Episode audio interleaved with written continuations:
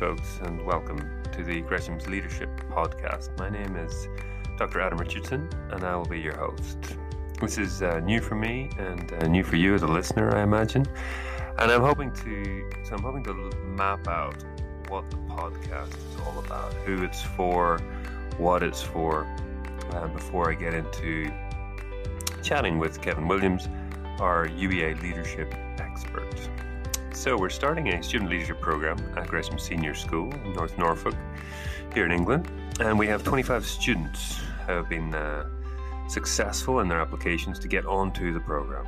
In, between now and Easter, the students are going to be involved in a number of sessions and tasks designed to improve their knowledge and experience of leadership. So, they've got uh, they're going to design a website, they're going to look at a logo, renaming the program, they're going to provide content for this podcast.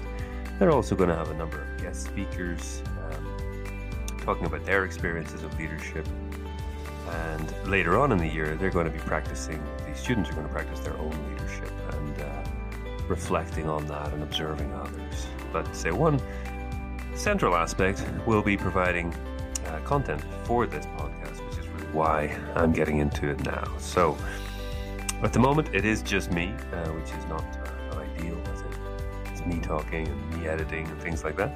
Uh, but in time, the students are going to get more and more involved, and uh, they will be asked to provide content and ultimately um, host and produce the podcast in time. So throughout the course, um, we'll be we're going to be reaching out to a number of people who have got more knowledge and experience than ourselves, and um, we'll be meeting with guest speakers or uh, through the podcast itself, through the interviews that students carry out um, as our sort of inspiration and uh, our main source of expertise in general in the program comes from our local university. Very lucky, uh, the University of East Anglia (UEA), and in particular. Um, the MBA program, uh, which is hosted by the Norwich Business School at UEA. And as I mentioned, our main man there, Kevin Williams, I've been fortunate to get to know Kevin a bit over the last year or so in planning this program. And uh, today you're going to hear a little bit of an interview that I held with Kevin. So it gives me great pleasure to welcome uh, Kevin Williams to the podcast. He's the brains behind uh, the operation. Welcome, Kevin. Thank you very much, Adam. It's a great joy to be with you. Perfect. So uh, nobody really knows anything about you, Kevin, other than myself, who knows a tiny bit. Could you maybe just share a little bit about yourself, a little bit of your background? Okay, so uh, my background is quite diverse. I've worked in the government, I've worked in the uh, private sector, I've worked in the higher education sector, and I've set up and started a small business. Uh, I started out working in the food industry, then I became the environmental radiochemist, and I moved back into the food industry, and then I went into business. Oh, wow. You've been all over the place. yeah. Have you been in Norfolk for a while then? Yeah, I have. Yes, I've actually worked for a number of other organisations, including one in France, but I was ended up back in Norfolk. So yes. Okay, perfect. So, so in terms of the uh, and so in terms of the business school at UEA, so I mean you're with so you're you look after part of the MBA program, is that right?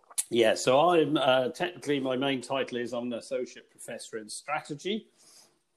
Um, I teach on both our MBA programs and have done for a number of years.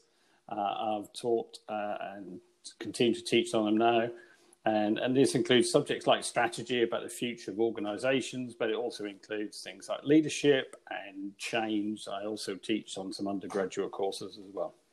And so, I mean, I guess for, for the average school student, maybe they're not quite sure what, what an MBA actually is. I mean, what it's, it's mostly older people, is that right? Yeah, yeah. Well, be careful the uh, use of older here as one of them. Um, so an MBA, so it means Master of Business Administration. So it's a general qualification that people who take, who tend to want to move into the top positions in organizations. So it, it covers all elements of running uh, an organization. It, um, it's something that you do after your first degree.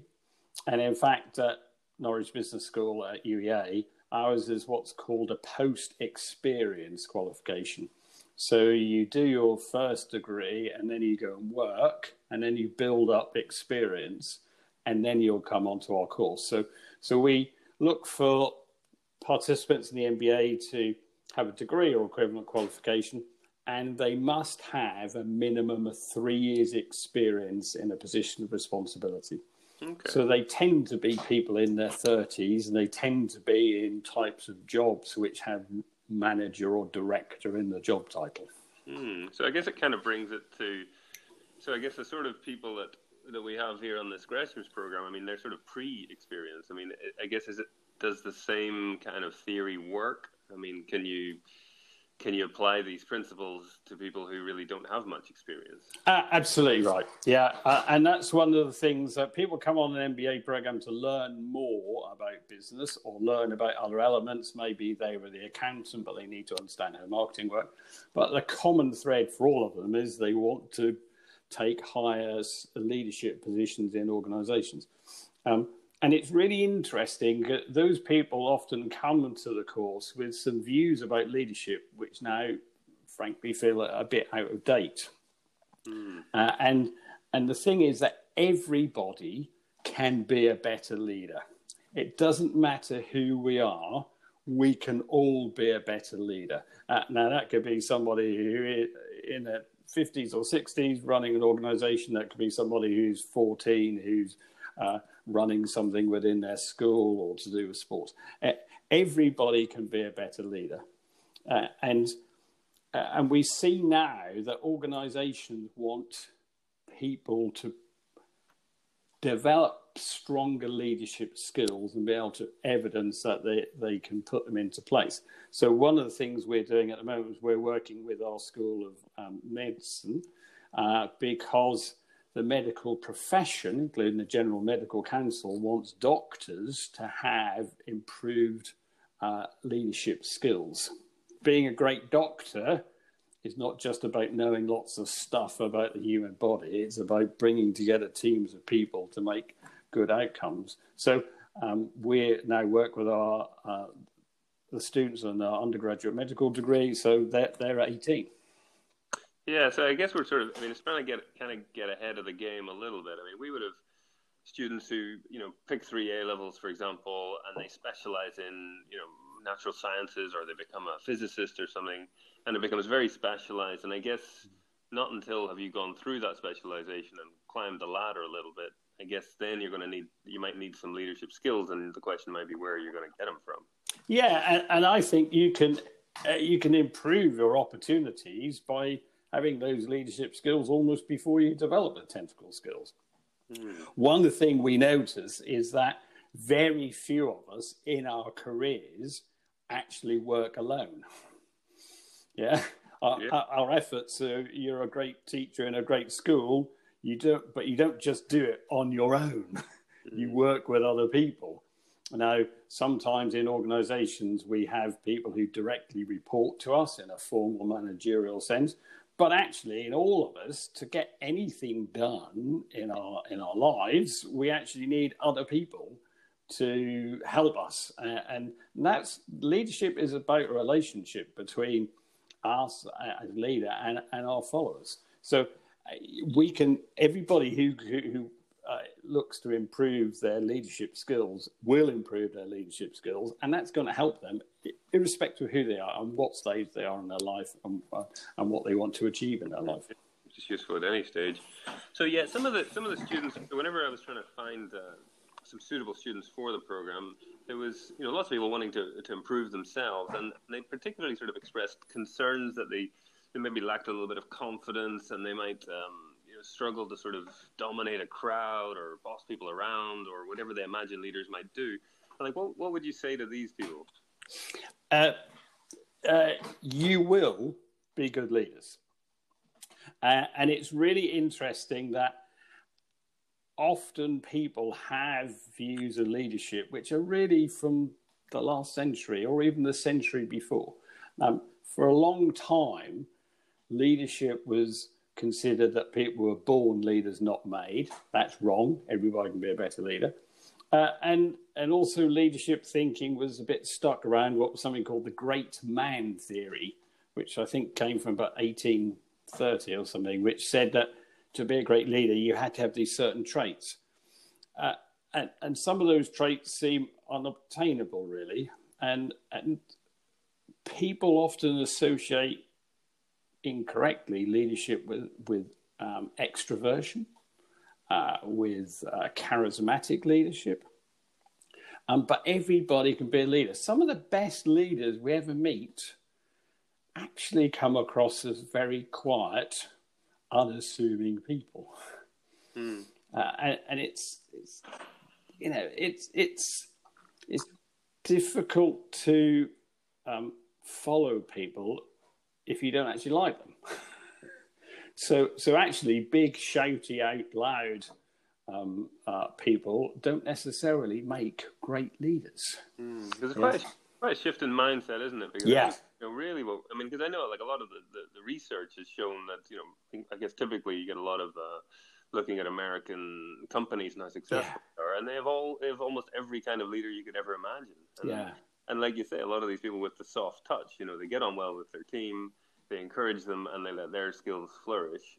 And all they're doing is sort of steering the sh- ship with like you know slight touches here and there. So it's it's really different. I, I think it, you know, and I think in the school environment, we we often sort of maybe look at the captain of the rugby team, or we look at someone who just yeah. maybe physically dominant, and then you just and again it just it sort of harks back to these old uh, these old ideas that we have. I guess yeah, it's just really interesting because I think it takes quite a lot to move beyond that um, in some of these environments. Yeah, yeah uh, uh, but taking part in this program, we'll we'll do things. We'll share information. We've got guest speakers who are going to share information, and including that will be reflective exercises to to think about um, how could I improve my leadership skills? Uh, and when you start to do it, it's very powerful. You start to be able to understand other people uh, and you start to understand yourself better. I mean, what, one of the key things for it is, uh, which I've always taken with me ever since I heard it, it's, it's very difficult to follow a negative person. Mm. Yeah, uh, which sounds too many negatives there, but actually, it's much easier one of the things we see in leadership is, is people who are positive about things. Now, that's not about being loud and shouty. That's about having a, a positive attitude, saying, how could we make this happen? How could we improve that person's life? Yeah. Uh, and people buy into that. Yeah, something that I sort of re- was reflecting on. I, I, think, you know, I guess the idea of sort of you know, a pre-experience look at leadership, because ultimately, you know we're we're trying to create like especially for younger people they're really trying to create who they are like who they're going to become. Yeah. And having some idea that well people will, might not necessarily follow you if you're not a kind person or a helpful person or a good person to get on with other people. So i guess it's the idea i mean this might be potential you know if somebody for example in their 40s realized that people weren't following them because of who they were well it might be very difficult to make any changes. Uh, you see it that they do make changes. Yeah. it's a case of once they become uh, sort of more aware of it, mm. it, you think about it yourself. What, so once we've talked about there about being positive, you then start running a little mental checklist. Uh, when you're with people, do you tend to use quite positive language, or do you tend to come across as a bit bit grumpy? But mm. one of the powerful things that allows us all to become better leaders is to understand there is no single one right way to be a leader. Mm-hmm. Uh, and one of the most compelling things we see in this time is authenticity. So it's about being who you are. Mm. Yeah, and understanding uh, how to improve communication, maybe understanding how to understand relationships and read other people and that sort of thing. But actually, um, the people being yourself is one of the more, most powerful ways to become a better leader. Hmm, and I guess this is where I mean, when we're like later on in the year, when we're looking at like you were mentioning, like reflecting on your own leadership and reflecting on the leadership of others, like that's why it's so important that you put yourself at the center of it, and you're not just reading books about it, because I guess you're creating your own style. Yeah, and I think um, that will happen naturally. And what, one of the powerful things uh, when we when we talk to people that we consider to be great leaders is they actually put other people first. Mm. Yeah.